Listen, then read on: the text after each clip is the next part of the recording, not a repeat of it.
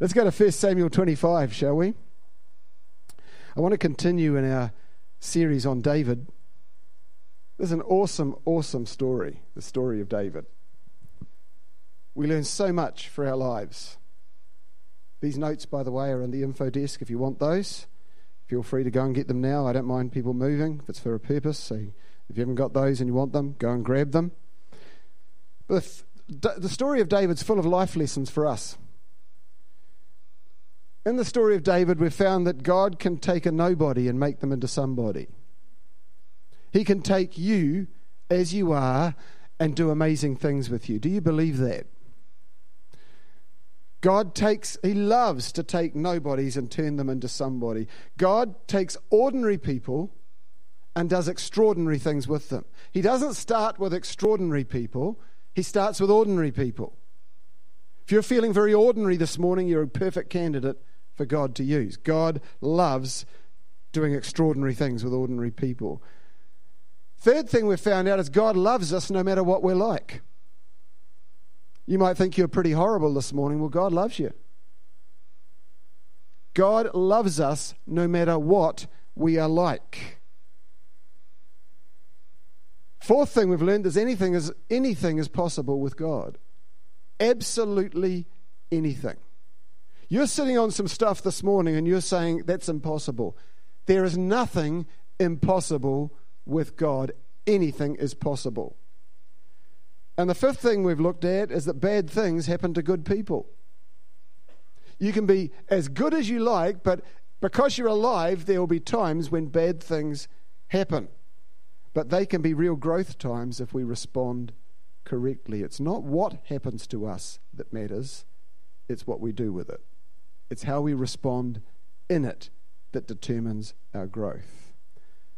And that's where we were left we left off last time. David in the wilderness. Bad things happening to a seemingly good person. Things happening that he did not earn, did not deserve, but they're happening. And so now he's running for his life. He spent years in the desert, by the way, not just weeks. We go through a hard time for a few weeks and we think we're hard done by. This went on for years. Just think of the hardest thing you've had to cope with in your life. Now multiply that by 10. It went on and on and on. There seemed to be no end to it. In fact, the only way it could end would be to kill Saul. And he had two opportunities to do it and didn't do it. That's not what we're talking about this morning. We'll get onto that another time. But there was no end to his problem. It went on for a long time. And this incident that we're looking at this morning happens during this time. 1 Samuel 25, and I'm going to read through the whole chapter. Otherwise, you will miss stuff. So I want you to listen with me. I want you to read through with your eyes with me, not with your mouth, because you'll have a different version to me and it'll just be a shambles.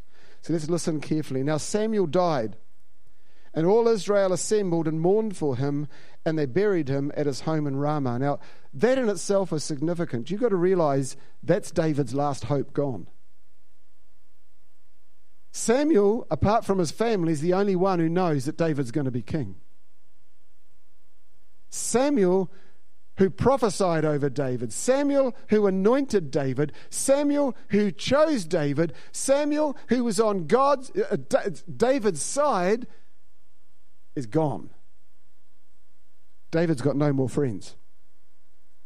Then David moved into the desert at Maon. A certain man in Maon had property there at Carmel was very wealthy. He had a thousand goats and three thousand sheep, which he was shearing in Carmel. His name was Nabal, and his wife's name was Abigail. She was an intelligent and beautiful woman, but her husband, a Calebite, was surly and mean in his dealings. Isn't that exciting? She married the wrong one.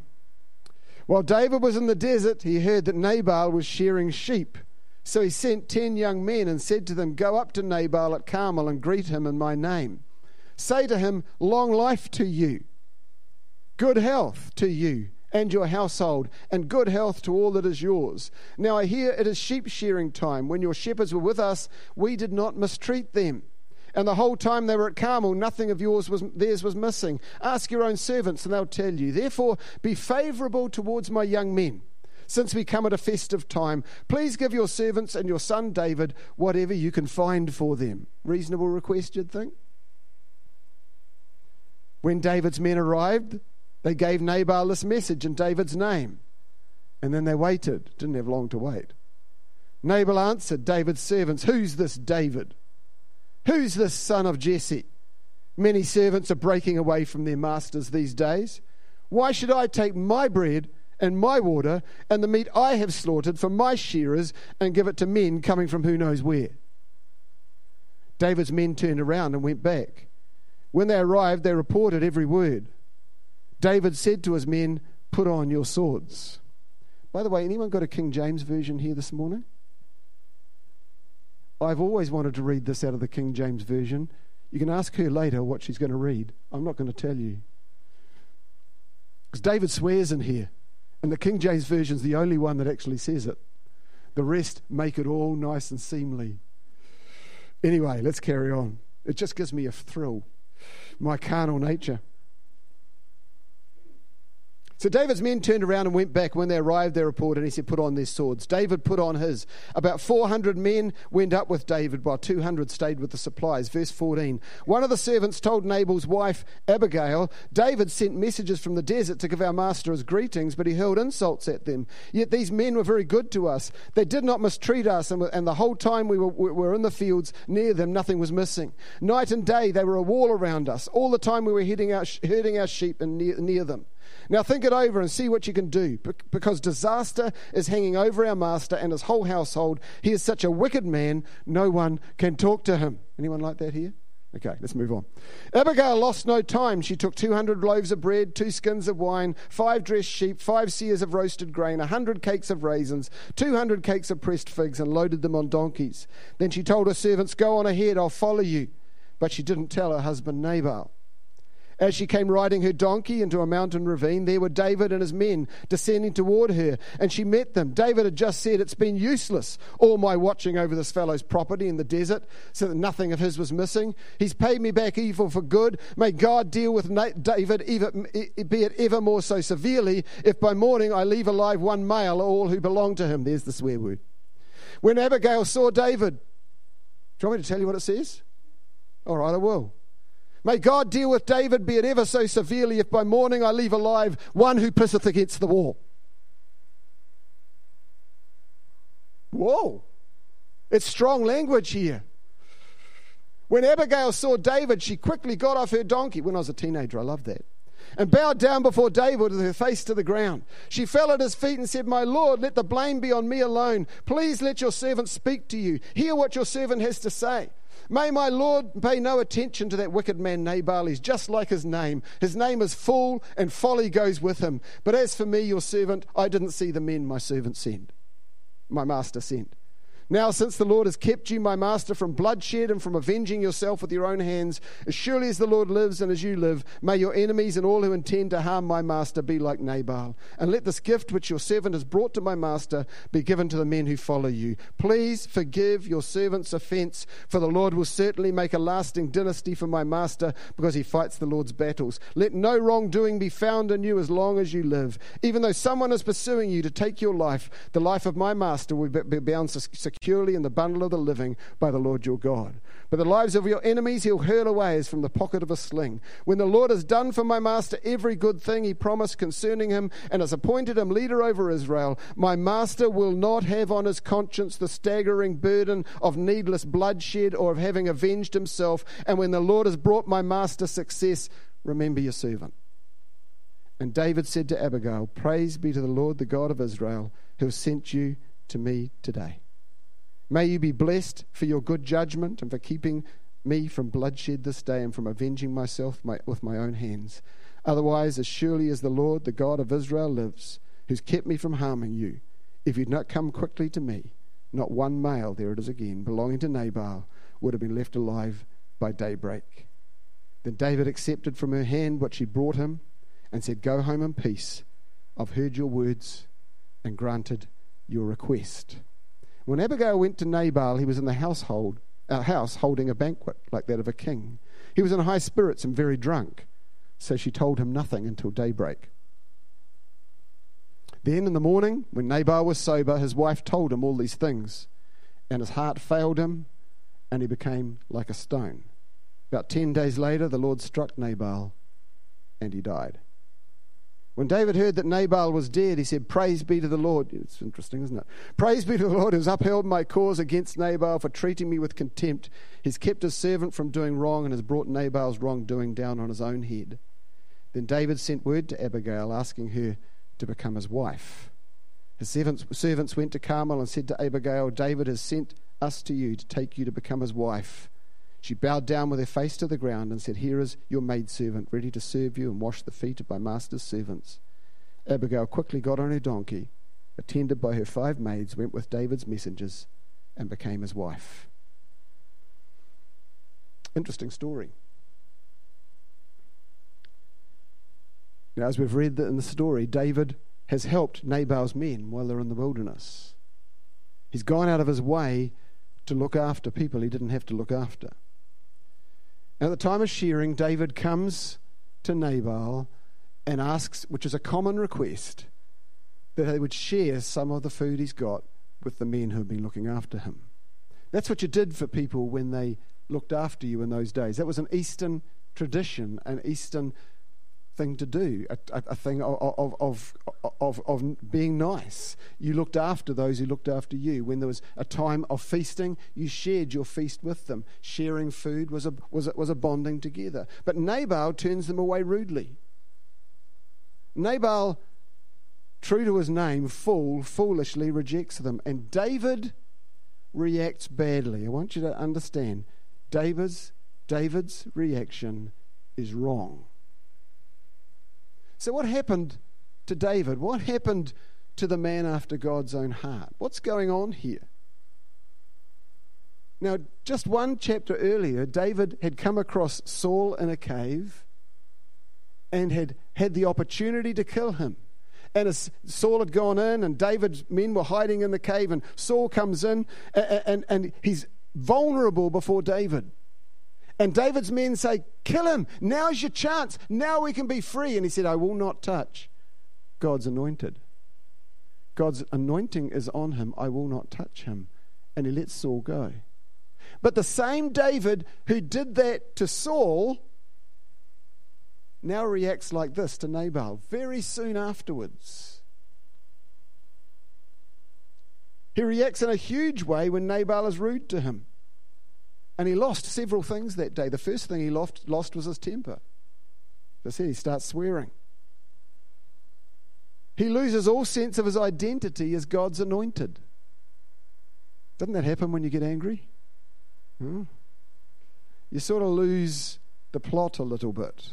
You say stuff that you wouldn't normally say. Your self control disappears and suddenly you start acting in a way that is unbecoming. David begins to act, he's, he's, he's anointed king, but he begins to act in a very unkingly fashion. He also loses touch with God's heart. This isn't the God who loves him. This isn't how God responds to him and has responded to him. He's seeking revenge. He's lost touch with his God and he's lost all perspective.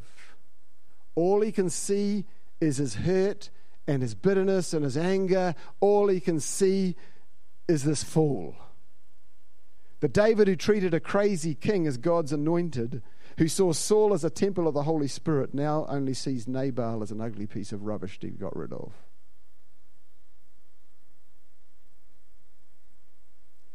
In fact, David was on the verge of behaving just the same way as Saul did. He's on the verge of becoming just like the one he's running from, trying to get rid of the one who threatened his pride. Because that's why Saul was chasing David. David threatened his pride. They sang songs about Saul, Saul has slain his thousands, and they sang about David, David has slain tens of thousands. Saul was angry, his pride was hurt. They've, they've made him bigger than me. And Saul said, I've got to get rid of him. David was about to do the same thing. Nabal had damaged his pride. He'd done all of this for him in the wilderness, and now he was just turning his nose up at him and saying, Who are you? David's pride was hurt and his anger's rising. So, why did he react like that? His pride was hurt, as we've just said. See, David expected to be given honor after all he had done. After all he had done on behalf of this person, he expected to be given honor. Proverbs 16, verse 18 says this. I want to read it to you. You got there before me. I'm doing it with my left hand. Okay, Proverbs 16, verse 18. Pride goes before destruction, a haughty spirit before a fall. As soon as pride gets involved, something goes wrong. David became captivated with himself. First thing. When we get captivated with ourselves, when we start getting bound up in ourselves, we're in trouble. When we become the focal point, we are in trouble. When we become center of our world, we are in trouble. David reacted like that because he was center at this particular time. He became captivated with himself and he was about to fall. Second thing, second reason why he reacted like that, his eyes were diverted from his destiny onto his circumstances. David was in the wilderness. He was running for his life. Things were difficult. And in the midst of that difficulty, this little thing happened with Nabal, and he lost sight for that moment of who he was. And it's so easy to do that. He lost sight of who he was. The worldview of the wilderness was beginning to affect him. The situation he was in was beginning to have an influence on him. And it's the same for us, isn't it? You go through a difficult time in your life, and for, at some time during that period, you start to become infected by what you're going through. Do you know what I'm talking about here? You start to take on the image of what you're in. You might be in a, a, a, a, contentious situation and you start to become contentious. You start to bite back. You start to get critical. You start to take on the atmosphere of what you are living in. David was doing that. The wilderness was starting to work its way out in him. And at the conference we've just been to, um, Jess mentioned this last week. The, the, the speaker said this He said, Who we are is not where we are. Who we are is greater than where we are. Our problem in life is we become where we are. We allow where we are to overcome who we are. We forget who we are in Jesus when we're going through a hard time. We forget who we are when we're going through a difficulty, when we're in a wilderness time, and we start to take on the atmosphere of the where we are. It's so hard to stay positive when you're in a negative situation, isn't it? You know, you're in the, in the office, not in our church office, but you're in the office and there's, say, 30 people in the office and they're negative and they're moaning and they're going at people and they're criticizing. Isn't it hard to stay positive in that? You allow where you are to infect who you are. And yet, as Christians, our who we are is meant to be over, overcoming where we are, if we would allow that. So, David lost sight of his future as he got caught up in his present. He forgot he was king, and he started to act like a Nabal. Third thing he lost was he lost sight of God's heart. See, the man after God's own heart was now looking away from God and looking at his problem. And as a result, he lost sight of his God. You know, there's no conversation with God in here. There's no God, what should I do? You, you often go through David's story and you find him saying, God, what shall I do? Shall I, shall I fight them? Shall I do this? Shall I take this city? Shall I take them in? Or, or where shall I go? How shall I do it? But there's no discussion here. It's just reaction. It's just blind anger. There's just something within David taking over. He's beginning to respond out of the where he is, not out of the who he is. See, whenever we focus on our problems, we lose sight of our destiny. We lose sight of our God. and we're in trouble. David was in trouble and he didn't know it. Interesting thing is, he didn't know it right through to almost the end of the story. He was just justified. I have earned my hissy fit. Nabal's going to get what's coming to him. I'm going to take his head off his shoulders and everybody who's with him. I'm going to have my day in the sun. Don't we get like that when we, when the uh, angry person inside starts to take over? We just don't consider those around us anymore. We don't think about their feelings. We just want to we just want to say what we're going to say and we're going to say it no matter what because I've earned the right to say it. David was in that. He was about to act in a way that would come back to bite him once he was king. He didn't know it, but his chance of leading a united Israel in the future hung on what he would do this day. If he did the wrong thing, if he did the thing he wanted to do, if he took Nabal's head from his shoulders when he became king, that would come back to bite him. He would reap what he sowed. There would be a Nabal relative down the line who'd be out for his blood. Because that's the way things worked in those days. Things weren't looking good. David was on a one way trip to failure. And that's what happens when we allow the unregenerate person within, and we all have it. I have it anyway. Let's just talk about me. We let that unregenerate person within have his day in the sun.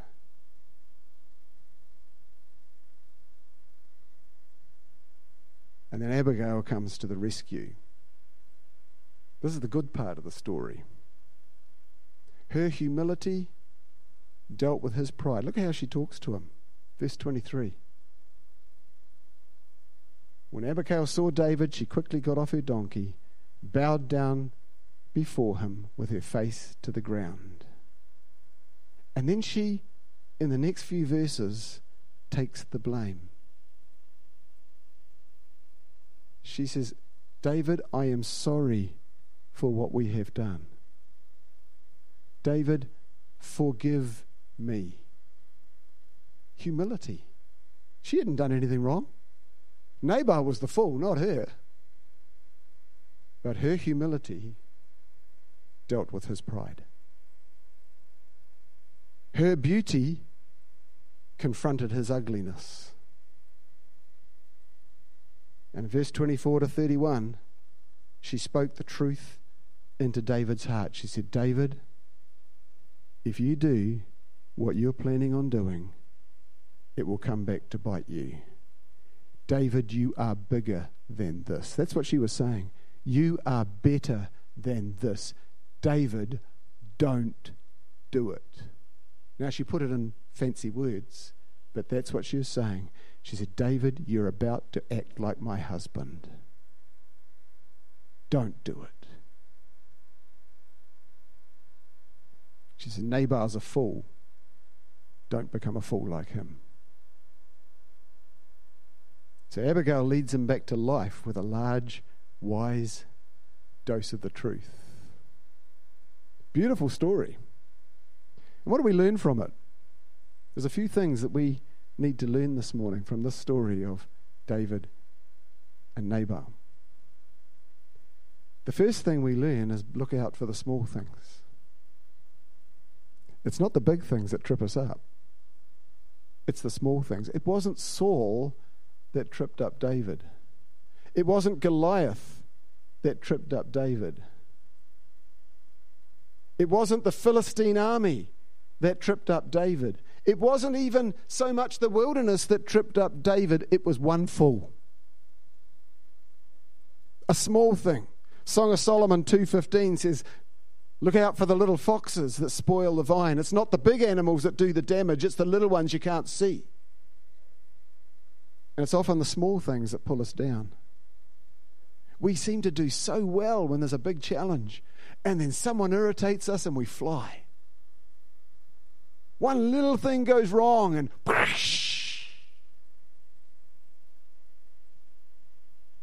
because our guard is down. It's often the small areas that destroy lives, attitudes, little seemingly under control sins that we just allow to sneak out of the cupboard just for a day, small compromises in our lifestyle, little things, things that in the in the the picture of our lifetime are tiny, and yet they have the power to destroy us. It's the small things. Look out for the small things. David, David's guard was down, and it, this little thing just got in there. Second thing we learn from the story is we need people to speak truth into our lives. Abigail confronted David before he made a mistake. In David's lifetime, there were several people who came to him just at the right moment and spoke and rescued him from a fate worse than death. It wasn't God who spoke to him, God spoke through a person. In fact, a total stranger. Without Abigail, David was in big trouble. Do you know we need people around us like Abigail? You know, often we hide ourselves away and I, I don't need anybody, I'm okay. You're in trouble. You need people around you. You need the Abigails to come alongside you and say, You're being a fool. Hebrews 10 24 to 25 says, Don't forsake the gathering of yourselves together, as is the habit of some. What he's saying there, the writer to the Hebrews, is you need one another. You mightn't like each other, but you need one another. You mightn't like how people talk, but you need them. You might not like people around you, but you need people around you. You are not an island. You are not born to be an island. You are not created to be an island. You're created to be a family. We need Abigails. Wise people make sure they're in contact with people like that. Notice David quickly married her. he didn't waste any time. I've got to have this woman. She, she, she talks to me. I got to have her. Now, he should have stopped there, by the way. But never mind, that's another story. One Abigail was enough for him. Abigail was more than a pretty face, she was a woman of value. People we need people of value in our lives. And the third thing we learn is we need the openness and humility to listen when people talk to us. Abigail was insignificant. She wasn't anointed to be king. She had a fool of a husband. And she was just a nobody. Yet David listened to her and respected her point of view. David was open to the truth. Even in the midst of his anger and his failure, he was open to listen to someone who spoke the truth. And this is often our failing. Often there are people who speak to us, but we're not open enough to listen. I know when uh, this happens in our home, when Annette will say to me something that is wise but I'm in that state of mind where I don't want to hear wisdom. Anyone with me? I just don't want to hear wisdom. I'm just enjoying my reaction right now. And she, like Abigail, will say to me, You're acting like Nabal. And, and, and I don't want to hear that, but if I'm wise, I'll listen. And what I'll generally say is, I don't really like what you're saying, but I hear you. You're right. You see, a wise person listens and acts when they hear the truth. And do you know where you get an open heart from? You practice. You practice listening. You practice with your wife, men. You practice with your husbands, women.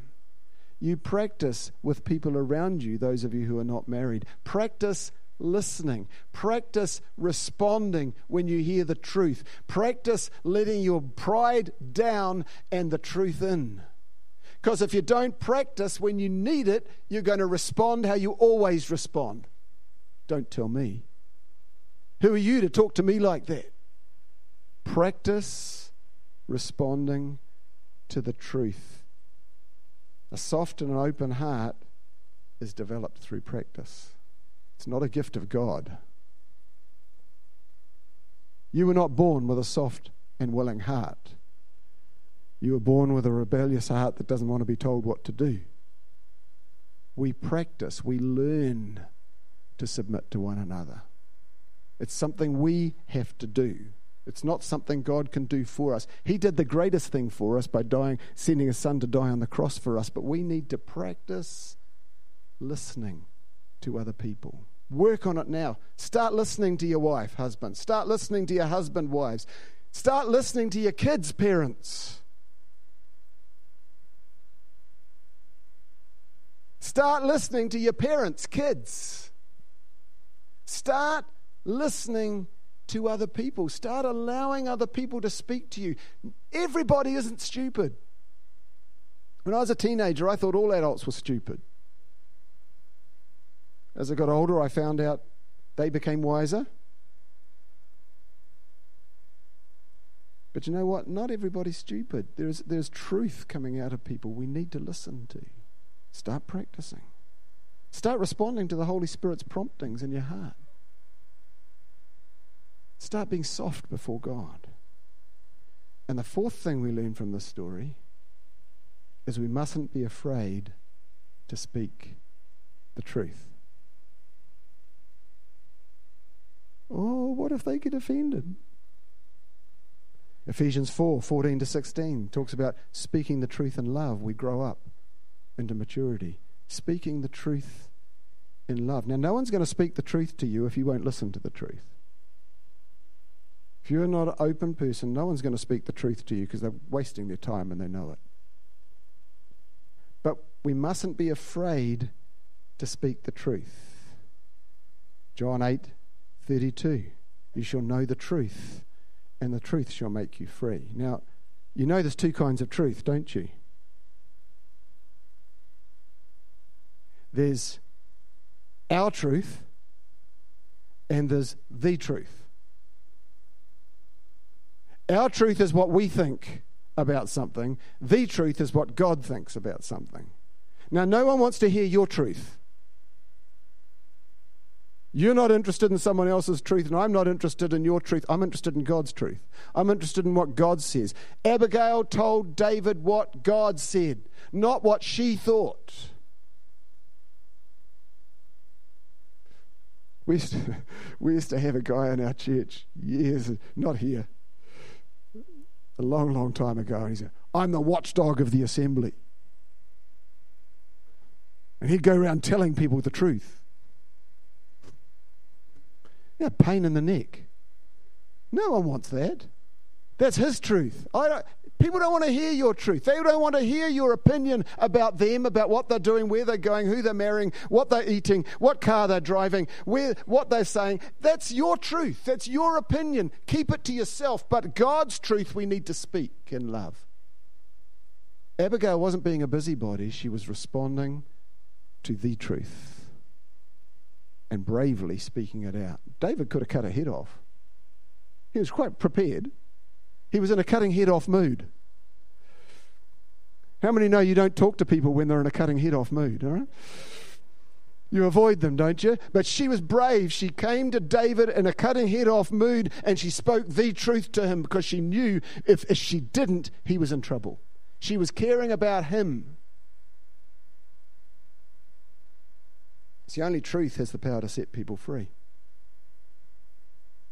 Foolishness needs to be challenged, and it challenges my foolishness quite often. We need people like Abigail, brave, brave enough to speak to us. Husbands, you need your wives to be brave enough. You need to let them to speak to you. Wives, your husbands, so on. We need people who will lovingly and wisely speak the truth into our lives. David was about to make a huge mistake, one that he would regret forever.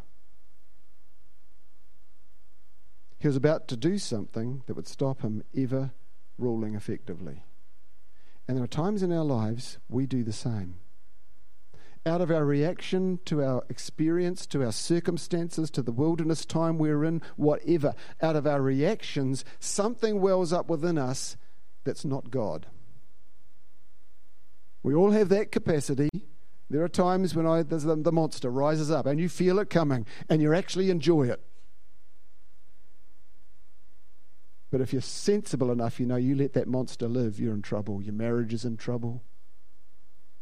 I've told you this before, but there was, I, there was one day where Annette and I were having an argument, and I was just planning how I was going to leave her, you know. How pathetic. She was sitting down there. I said, I can't even remember what it's about. And she said, I can. She still remembers what it was about. I can't. But it was pathetic totally pathetic. But I had allowed that circumstance to, uh, to overtake me, and the monster was coming out, and I was doing the dishes, and I was planning what I was going to do, how I was going to leave her, where I was going to live, all this sort of stupid, stupid stuff. And God spoke to me and said, You're the man. Say you're sorry. I'm not going to say I'm sorry. She's the one who's wrong. you know, that sort of comes out. God said, You're the man, say you're sorry. then you start to get whiny. He said it a third time, You're the man, say you're sorry. But I'm not. Say it anyway. Pretend. Hmm. All right. Sorry. But the sorry turned into I'm really sorry. You see, if we're not open to the truth when it's spoken to us, we can make a mistake that will affect us forever. Because I tell you, I was on a course that day which was not good. Over a stupid, pathetic, measly, useless thing that I can't even remember what it was. And yet I allowed one thing to begin to overpower what God was trying to build in our lives. And all it took was one word that word that is so hard to say.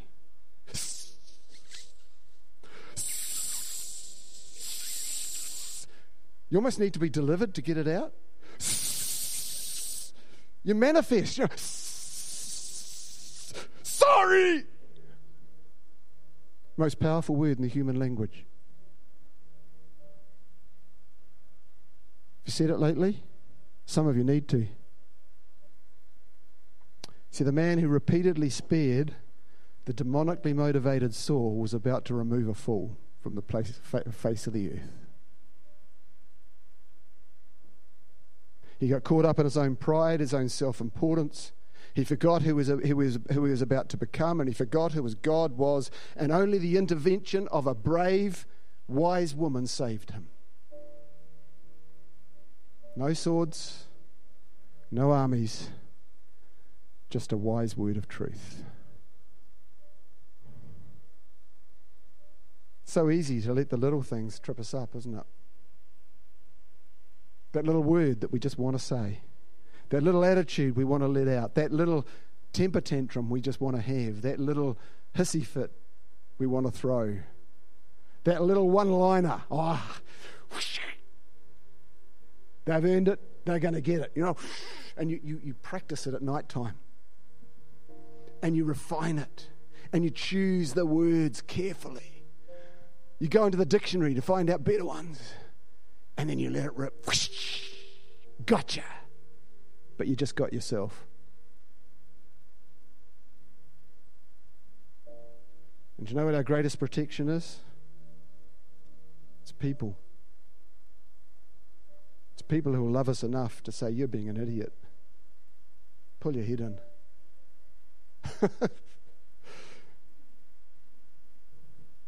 Peter Tate, you're just being a fool. Grow up. We all need that from time to time, but not our truth, the truth.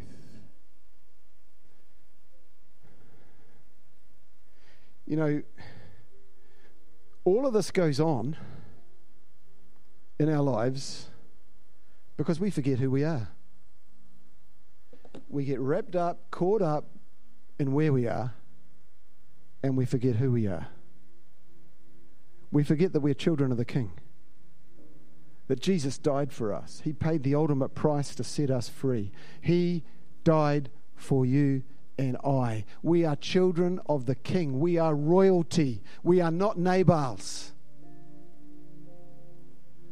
And I want to read you again what I read. Most of you missed it because you weren't here. You need to be here at 10 o'clock, people. That's when the best part of the service is. We have someone stand up and share what God has laid on their hearts for the service as we're going into it. It's really important to hear it because you don't know where we're going. You're sort of taken along for the ride, but you really need to know where we're going. But I read this as we started several things that we have because of what Jesus has done for us. Hope I can read it this time. We have a life that cannot be forfeited, a relationship that cannot be lost a righteousness that cannot be tarnished, an acceptance that cannot be questioned, a judgment that can never be repeated, a life that can never be clouded, and a position that can never be invalidated. But there's more. You know that story? There's more. But in addition to this, we have a standing that can never be disputed. We have a justification that can never be reversed. We have a seal that can never be violated. We have an inheritance that can never be alienated. We have a wealth that can never be depleted. We have a resource that can never be diminished. We have a bank that can never be closed. We have a possession that can never be measured. We have a portion that can never be denied. We have a peace that can never be destroyed. We have a joy that can never be surpassed. We have a love that can never be abated. We have a grace that can never be arrested. We have a strength that can never be weakened. But there's more. We have a power that can never be exhausted. We have a salvation that can never be annulled. We have a forgiveness that can never be rescinded. We have a deliverance that can never be thwarted. We have a preservation that can never be hindered. We have an assurance that can never be dishonored. We have a new nature that can never be changed. But there's more. We have a fruit, the fruit of the Spirit, that can never be destroyed. We have a hunger that can never be unsatisfied. We have an approach and access to God that can never be blocked. We have a blessing that can never be interrupted. We have an attraction, Christ, that can never be surpassed. We have a good that can never be adulterated. We have a comfort that can never be absent. But there's more. We have a Bible that can never be destroyed. We have an intercessor who can never be disqualified. We have a victor who can never be vanquished. We have a resurrection that can never be prevented. We have a destiny that can never be changed. We have a hope that can never be disappointed. We have a glory that can never be dimmed. And we would lose all that for our day in the sun. How foolish! God has done so much for us. And it's free. It can't be earned, can't be paid for, can't be bought, can't be traded for. It's free. We just have to accept it in Jesus' name.